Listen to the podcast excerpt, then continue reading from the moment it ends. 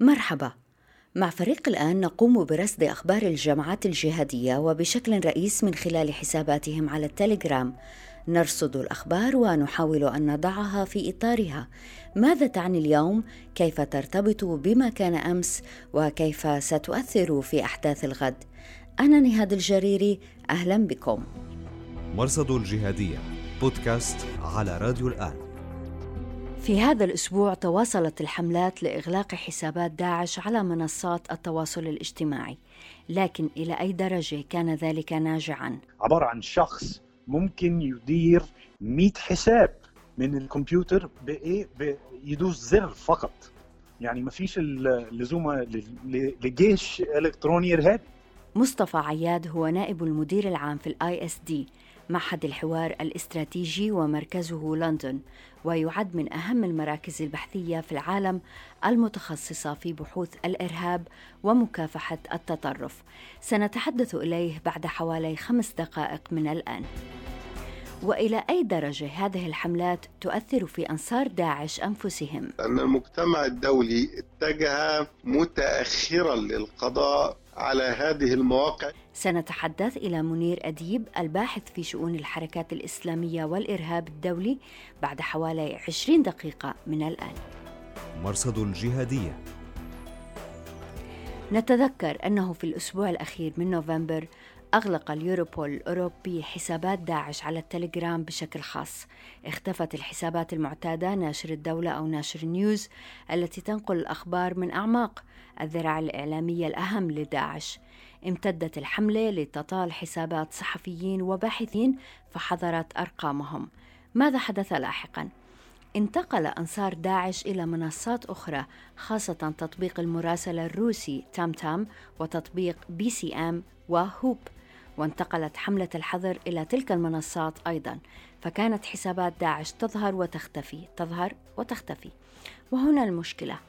الحسابات الأم كانت ولا تزال موجودة وكانت تفرخ حسابات فرعية لا تحمل في الاسم المعرف أي إشارة إلى أنها حسابات دولة أو خلافة بل تحمل أرقام أو أحرف. ماذا يعني هذا؟ يعني أنه الشخص لا يستطيع أن يبحث عنها. إن لم يكن لديه رابط من هذه المجموعات أو من أحد أنصارها. ولكن على الأقل حساب أو حسابان أنا شخصيا وجدتهم على التليجرام وتامتام كانوا بيحملوا اسم المعرف التقليدي. يعني بمجرد ما حطيت دولة أو ناشر نيوز وجدت هاي المجموعات واستطعت أني أحصل على أخبار آه، هذا التنظيم من خلالها. وهون في مشكلة أخرى. حظر حساب الآن الأول بعد حوالي يومين من بدء الحملة على التليجرام. فأنشأنا حساب ثاني باستخدام رقم هاتف ثاني وحظر بعد ساعات. أنشأنا حساب ثالث وحظر بعد نصف ساعة فقط. أنشأنا حساب رابع ولم يتعرض الحساب للحذف على الأقل بعد يومين من إنشائه ماذا حدث؟ وجدت مجموعات لداعش تتناقل الأخبار المعتادة وتعرضها من دون الحاجة إلى وجود رابط خاص أو إلى عمل اشتراك في المجموعة. يعني المجموعات كانت open source. وأعتقد إنه عدم الاشتراك في هاي المجموعات يعني ما بنعمل join ما بنعمل subscription وعدم مراسلة هاي الحسابات من أجل الحصول على روابط القنوات المعتادة كان سبب في تجاوزنا الحظر على التليجرام. بكل الأحوال خاطبنا تليجرام وأعادوا حسابات الآن جميعها. المفاجأة هي أن حسابات داعش البديلة التي أنشأوها بعد الحظر كانت ولا تزال موجودة. إذا لم تتأخر إصدارات داعش في هذين الأسبوعين. صدر العدد 211 من صحيفة النبأ وهي الصحيفة الأسبوعية اللي بتصدر عن ديوان الإعلام المركزي في داعش. وبننتظر صدورها مساء كل خميس لأنه فيها حصيلة الهجمات الإرهابية وفيها الافتتاحية يعني كلمة التنظيم آه، الإرهابي في أحداث الأسبوع. نتذكر أنه الأسبوع اللي شنت فيه الحملة على التليجرام تأخر صدور الصحيفة لنص الليل تقريبا لكن هذا الأسبوع صدرت كالمعتاد. لم تأتي الصحيفة في هذا العدد على ذكر الحملات على الإنترنت إطلاقا. الافتتاحية كانت بعنوان حرب المعابر والطرق في إدلب وكيف أنه الجماعات المقاتلة في إدلب فقدت بوصلتها. في زاوية حصاد الأجناد لهذا الأسبوع ارتفع عدد الهجمات الإرهابية ل 61 في بين قوسين آه، الولايات التي يعمل فيها مقاتلو هذا التنظيم. عاد هذا الرقم إلى المعدل المعهود بعد تراجع على مدى الأسابيع الثلاثة الماضية. وأفردت الصحيفة صفحة خاصة بهجمات سيناء خلال الأشهر الأربعة الأخيرة. حسابات داعش لهذا الأسبوع تناقلت إصدار مرئي جديد من ولاية ليبيا. ولم نسمع أخبار كثيرة عن ولاية ليبيا في الفترة الماضية. على كل حال هذا الإصدار مرة أخرى يذكر بصليل الصوارم. مدته 30 دقيقة وصادر عما يسمى بالمكتب الإعلامي في ولاية ليبيا. في الفيديو تظهر ما بين خمسة إلى ثمان سيارات محملة بمقاتلين وعتاد رشاشات وأربجيات تتنقل من منطقة الفقهاء في وسط ليبيا جنوبا إلى سبها ثم إلى قداوة.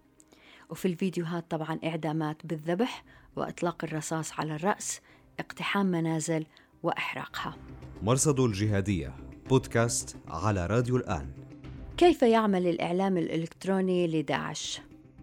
واحدة من أهم المؤسسات البحثية في العالم في مجال مكافحة الإرهاب هي معهد الحوار الاستراتيجي ال ISD الذي له مقرات في أوروبا وأمريكا والشرق الأوسط. نائب المدير العام هناك هو مصطفى عياد الذي يعمل منذ عشر سنوات في مجال مكافحة الإرهاب إلكترونيا ويكتب في مواقع عالمية مثل فايس و CNN ويعمل مع مجموعة كبيرة من الأساتذة الجامعيين والباحثين في الإرهاب. سألته عما إذا كانت حملات الحظر ناجعة. بطلت استخدام القنوات لكن في نفس الوقت آه، قنوات جديدة آه، يعني ظهرت وتحولوا المشجعين لداعش لمواقع آه، أخرى. مثلا زي موقع هوب وموقع تمتم. المواقع دولت عبارة عن مواقع جديدة لداعش. وبيستخدموها بنفس الطريقة اللي كانوا بيستخدموا تليجرام وفي نفس الوقت تم وهوب بدأوا إيه آه، يوقفوا القنوات المتابعين لداعش. المشكلة هي مش في استخدام المواقع هي المشكلة في الإيديولوجية السلفي الجهادية. آه، لازم نوقف السلفي الجهادية قبل ما إيه ممكن نوقف استخدام المواقع دولت للإنشاء البروباغندا بالضبط أستاذ مصطفى هذه هي الملاحظة حتى على التليجرام ضلت صفحات داعش موجودة ولسه. بالرغم نعم. من الحملة نعم. الكبيرة نعم. وإغلاق القنوات يمكن تأخرت الإصدارات شوي مثل ما شفنا بصحيفة النبأ الأسبوع الماضي بس مش كتير تأخرت لا لا لا آه آه ظهرت نبأ على على قناة مش بس على تليجرام بس في نفس الوقت على هوب وتمتم فكان في قنوات خاص بانشاء نبأ آه، الليلة الليلة اللي فاتت يعني امبارح. فيعني المشكلة هي مش في اغلاق القنوات المشكلة هي في ال يعني المتابعين. يعني في آه، مجموعة في الألاف على المواقع الثلاثه دولت.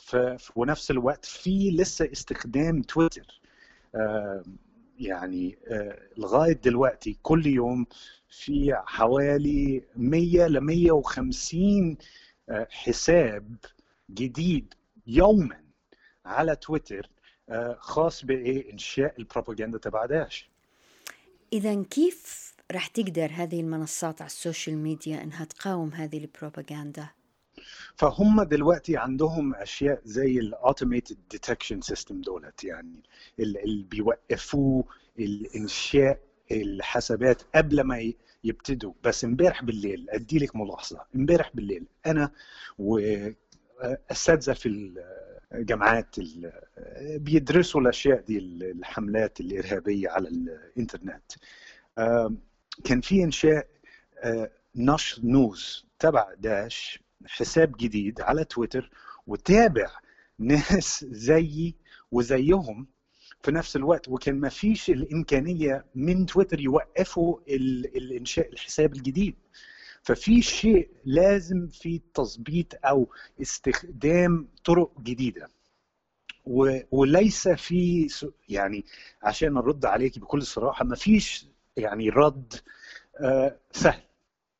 لازم يكون في مثلا استخدام آه، خبرة آه، ناس زيي وزي الاساتذه في الجامعة في توقيف الإنشاء الحسابات الجديدة. بس يعني ما فيش الإمكانية. يعني في نفس الوقت هم بينشأوا الحسابات أسرع من ال automated detection system وكمان في نفس الوقت عارفين استخدام الطرق آه، الجديدة لإنشاء الحسابات دولت. فيعني ما فيش الإمكانية نوقف الحملات آه، بسهولة. لازم يكون في يعني مثلا جيش آه، جيش للأشياء دي. يعني جيش إلكتروني يوقف إنشاء الحسابات دولت. يعني لغاية دلوقتي ما فيش الإمكانية. كمان لما كانت حملة التليجرام أستاذ مصطفى عياد في أوجها وبالرغم من حظر حساباتنا حسابات الآن لكن قدرت أطلع على حسابات داعش لأنها كانت open source يعني مش بحاجة إني أعمل لها لا join ولا أيوة. subscribe وبالتالي ما بتسجل مزبوط. بقائمة المشاركين مزبوط. بهاي القناة وممكن أيوة. إنه أرجع وأنحظر بيستخدموا bot البرامج البرمجة يعني إحنا دلوقتي عايشين في قرن ال internet of things يعني. ففي الإمكانية يبرمجوا آه، برامج ينشأوا الأشياء دي automatically آه، يعني. ما فيش لزومة عشان واحد يقعد في الكمبيوتر قدام الكمبيوتر عشان ينشأ حساب جديد. عبارة عن شخص ممكن يدير 100 حساب من الكمبيوتر على بإيه؟ يدوس زر فقط. يعني ما فيش اللزومه لجيش إلكتروني ارهابي أستاذ مصطفى طوال عشر سنوات لك في هذا المجال. آه. كيف شفت إنه داعش تحول أو تطور في استخدامه للسوشيال ميديا للترويج لنشاطاته الإرهابية؟ آه زمان كان في استخدام ال ال ال يعني الحسابات بأشخاص. دلوقتي عندنا آه آه البرمجة ال bots آه، منتشرة منتشرة على كل المواقع على على التويتر على التليجرام على التام تام على هوب كله اوتوماتيك ف آه، نستطيع أن نوقف استخدام البرمجة؟ حاجة صعبة جدا عشان دلوقتي ما فيش لزوم تعرفي مثلا يعني التكتيك يعني الأشياء جاهزة. out the box زي ما يقولوا بالإنجليزي. والأشياء دي آه، بتساعد في نشر آه، آه، مثلا زي زي نبأ بشكل واسع. يعني مثلا على على على تليجرام أجي لك 100 شخص أو 200 شخص يشوفوا النبأ. بس على تويتر ممكن يستخدموا كل صفحة ينزلوا حساب ينزل كل صفحة في نبأ يوصل آلاف الأشخاص. وفي نفس الوقت هو اوتوماتيك قبل ال آه يعني من شهرين آه لما قتلوا آه أبو بكر البغدادي كان في أنشاء حسابات بشكل كبير على تويتر وكله كان اوتوماتيك حاجة اسمها Tweetedbot Tweetedbot كان برمجة بين يرابط تليجرام بالتويتر. فكل شيء أنزلها على مثلا تليجرام يظهر بحساب على تويتر. بعد ما صار ال ال الحملة يوقفوا القنوات على تليجرام وقفت ال Tweetedbot برمجة ال Tweetedbot عشان وقفوه عشان كان مستخدم بحسابات مربوطة بداعش. بس في نفس الوقت ظهر شيء جديد. الشيء الجديد ده اسمه MacroDroid. MacroDroid هو يعني برمجة مرة ثانية لاستخدام الحسابات بشكل أوتوماتيك على Android systems فكل ما تحاولي توقفي الحسابات دولت والحملات الإرهابية بيظهر techniques جديدة بيظهر أشياء واستخدام النت ال internet of things بالشكل آه، مخيف. فكل ما يكون في حملة للوقف في حملة للايه للإنشاء الاشياء الجديدة. يعني آه، عبارة عن إحنا بندور حوالين نفسنا عشان نوقف نفس الأشياء اللي كنا بنحاول نوقفها في 2014 بتذكر بوقت من الأوقات كان في للقاعدة حساب اسمه أيوة. الحسبة؟ ولسه في لحسابات الحسبة. آه نعم. وكنا في غرف الأخبار لما بتيجي مشاهد الذبح بتكون محصورة في جمهور هالغرف أو بنقرر إنه ما نطلعها على التلفزيونات. آه لكن في 2013 2014 لما صارت داعش بأوجها شفنا اليوتيوب وإصدارات الذبح مثل صليل الصوارم. وبعد هالفترة الذهبية آه، إنجاز التعبير اللي ارتبطت باحتلال داعش لمناطق واسعة بسوريا والعراق شفنا انحسارهم أونلاين مثل ما صار انحسارهم على الأرض بعد لا. تحرير الموصل. صار. أه. صار. يعني فضل. إحنا ما عندناش آلاف عندنا مئات دلوقتي مئات الحسابات على مثلا على تويتر أو على تليجرام. بس في نفس الوقت بيأثروا على الجماهير. يعني دلوقتي كل يوم أنا زي ما أقول في 150 ل 200 حساب جديد على تويتر آه، بيركزوا على ال trending topics اللي في السعودية. كل يوم. في بيقفلوا حسابات وينشأوا من جديد كل يوم. والمشكلة هي مش في مش في الاستخدام النت بس يعني كيف نوقف شيء بدأ من 2014 وكل شوية بيتحول بالتكنيك الجديدة بالبرامج الجديدة بال, بال آه، يعني بالاستراتيجيات الجديدة. يعني لغاية ما نقدر إيه نعرف قبل ما ينشأ الحساب هيكون حساب إرهابي مش هنقدر نوقف الأشياء دي. ولغاية دلوقتي أشياء زي مثلا نبأ آه، بيحولوا يعني مثلا حسابات على تويتر بيحولوا ال PDF لفيديو. فيكون فيديو بدل ما يكون PDF ده بيعمل إيه؟ بيلعب بال algorithm يخليه لإيه top يعني مثلا كل ما حد يفوت على على الحساب يشوفه في ال trending topics بتاع السعودية هيكون فيديو أول شيء. الفيديو اي اي يوريكي number of views ال number of views دولت كل ما يشو كل ما يزيد كل ما يطلع الحساب للأول لل top ففي أشياء جديدة. أيوه الحسابات اتقفلوا بس في نفس الوقت استخدام النت اتحسن. يعني عارفين كيف ال ال ال ال companies يعني مثلا زي تويتر وتليجرام هيوقفوا القنوات. وهم مصرين إن يستخدموا الوسائل الشبكات الاجتماعية لنشر الأخبار. مش بس نشر الأخبار بس كمان يعني نشر البروباغندا ف ده مش هيقف يعني. يعني إحنا عايشين دلوقتي في قرن ال ال الاستخدام الشبكات الاجتماعية لكل شيء.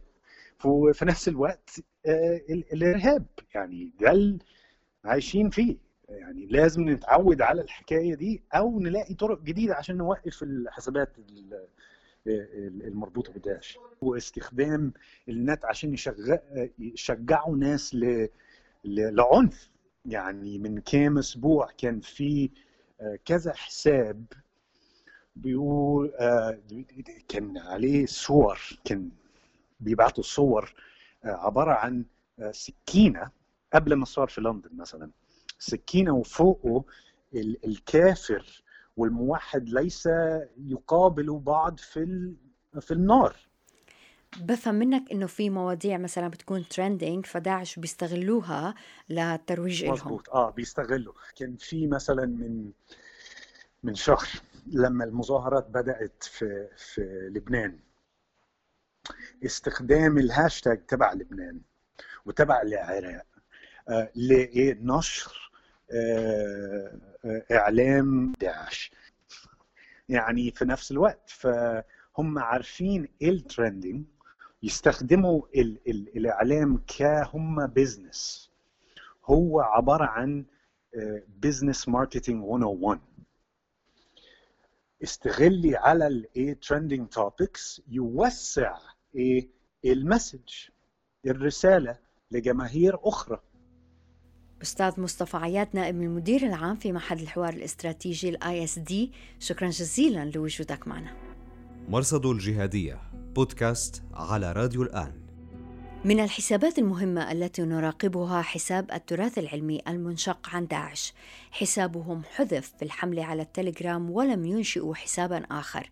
آخر ما نشروه كان بعنوان أجوبة سؤالات أبي بكر البغدادي التي كتبها الشرعي أبو بكر القحطاني اللي قتل في 2017 وكان من أشد منتقدي أمراء مقربين من البغدادي ويعتقد أنه آه، هؤلاء الأمراء هم مسؤولون بشكل أو بآخر عن قتله. هذا المنشور يأتي استكمالا لسلسلة منشورات تفند مشروعية الخلافة والخليفة الذي أعلن وهو أبو إبراهيم الهاشمي القرشي. نذكر إنه كتبة التراث العلمي قالوا إنه احدا في حاشية البغدادي ليس بين قوسين رجلا عالما وهو شرط من شروط الإمامة والخلافة. ويستدلون في ذلك على إنه البغدادي نفسه كان قليل علم والحجة هي الأسئلة اللي كان بيوجهها لشرعيه ليفتوا فيها وهي مسائل بدهية مثل جواز إعطاء الزوجة الحامل نفقة أكثر من الزوجات الأخريات أو تقسيم إرث ابنته. سألت منير أديب الباحث في شؤون الحركات الإسلامية والإرهاب الدولي عن الخليفة الجديد. لكن بداية سألته عن الحرب أونلاين ضد داعش لأي درجة كانت ناجعة. المجتمع الدولي ربما اتجه إلى مواجهة هذه التنظيمات أمنيا وعسكريا ولم يبالي على مواجهتها فكريا. لأن المجتمع الدولي اتجه متأخرا للقضاء على هذه المواقع التي آه، كان يتعامل عليها هؤلاء التكفيريين ربما لسنوات طويلة ولم يكن هناك تحرك تجاههم. بنستغل وجودك أستاذ منير وبنحب نغطي أخبار أخرى على الساحة الجهادية هالأسبوع. آه لم نسمع شيء. من أو عن الخليفة الجديد أبو إبراهيم الهاشمي ما أفكارك عن هذا الرجل؟ آه نهاد نحن لدينا مشكلة أيضا أكبر آه أننا حتى هذه اللحظة لم آه نعرف من هو أبو إبراهيم الهاشمي القرشي أو لم نتوصل إلى شخصيته الحقيقية ولم نعرف من هو هذا الرجل وماذا يفعل الآن؟ وما هي أفكاره حتى نستطيع مواجهته؟ وإن كنت أعتقد أن أبو إبراهيم هذا هو مسمى كنية وليس اسما حقيقيا لما لخليفة خليفة أبو بكر البغدادي. وهنا نحن نقول إذا أردنا أن نواجه هذه التنظيمات أو نواجه خليفة خليفة أبو بكر البغدادي فعلينا أولا أن نعرف من نواجه آه، حتى نستطيع أن نواجهه مواجهة حقيقية مواجهة في شكلها الفكري أو حتى مكافحة في شكلها الأمني والعسكري وكيف يؤثر هذا على أنصار داعش نفسهم ضبابية هذا الرجل؟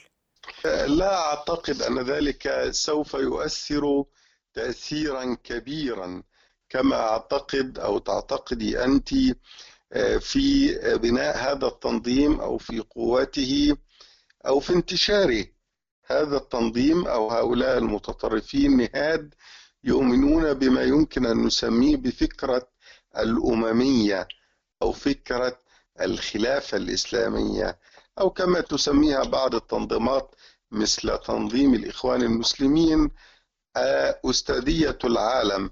وبالتالي هناك مجموعات كثيرة تؤمن بهذه الأفكار وبالتالي هي تبايع آه، على هذه الأفكار حتى وإن جهلت الشخصية التي تتولى هذه المسؤولية. آه، أقصد الخلافة كمنصب وبالتالي هناك كثير من هؤلاء التكفيريين أو الجهاديين أعلنوا مبايعتهم لهذه الفكرة.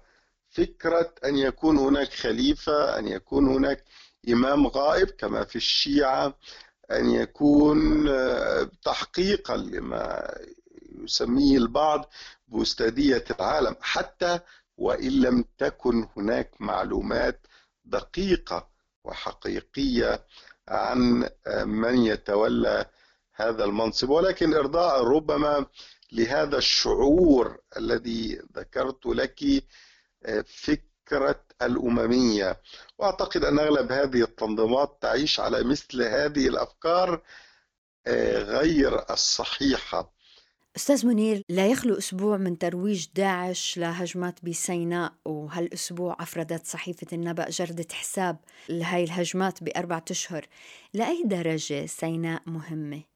يعني بكل تأكيد هؤلاء المتطرفون يعني تواجدوا ربما في أماكن كثيرة هم يعتقدون أن مصر بالنسبة لهم يعني مهمة إلى حد كبير بعدما سقطت الرقة والموصل وأصبحوا بلا دولة. هم اعتقدوا ربما أنهم يستطيعون أن يحققوا ذلك في سيناء فأتوا هؤلاء من كل حدب وصوب. أتوا عبر الأنفاق الممتدة بين مصر وقطاع غزة وربما تحركوا عبر الحدود الغربية بيننا وبين ليبيا والممتدة والتي قد تصل إلى قرابة 1300 كيلو متر وانتقلوا منها ربما للحدود الشرقية وحاولوا قتال القوات المصرية بهذه الطريقة.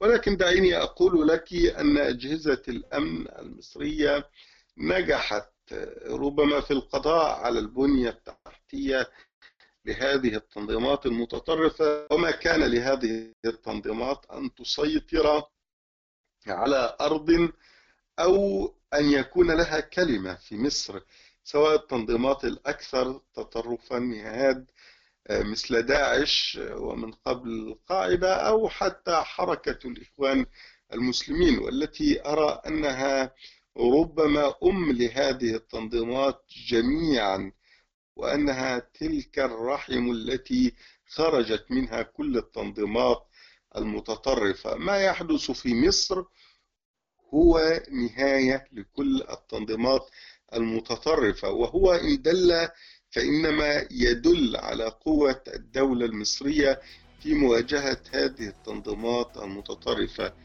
منير أديب الباحث في شؤون الحركات الإسلامية والإرهاب الدولي. شكرا جزيلا لوجودك معنا. وشكرا لوجودكم معنا في راديو وتلفزيون الآن. أنا نهاد الجريري مع السلامة. مرصد الجهادية بودكاست على راديو الآن.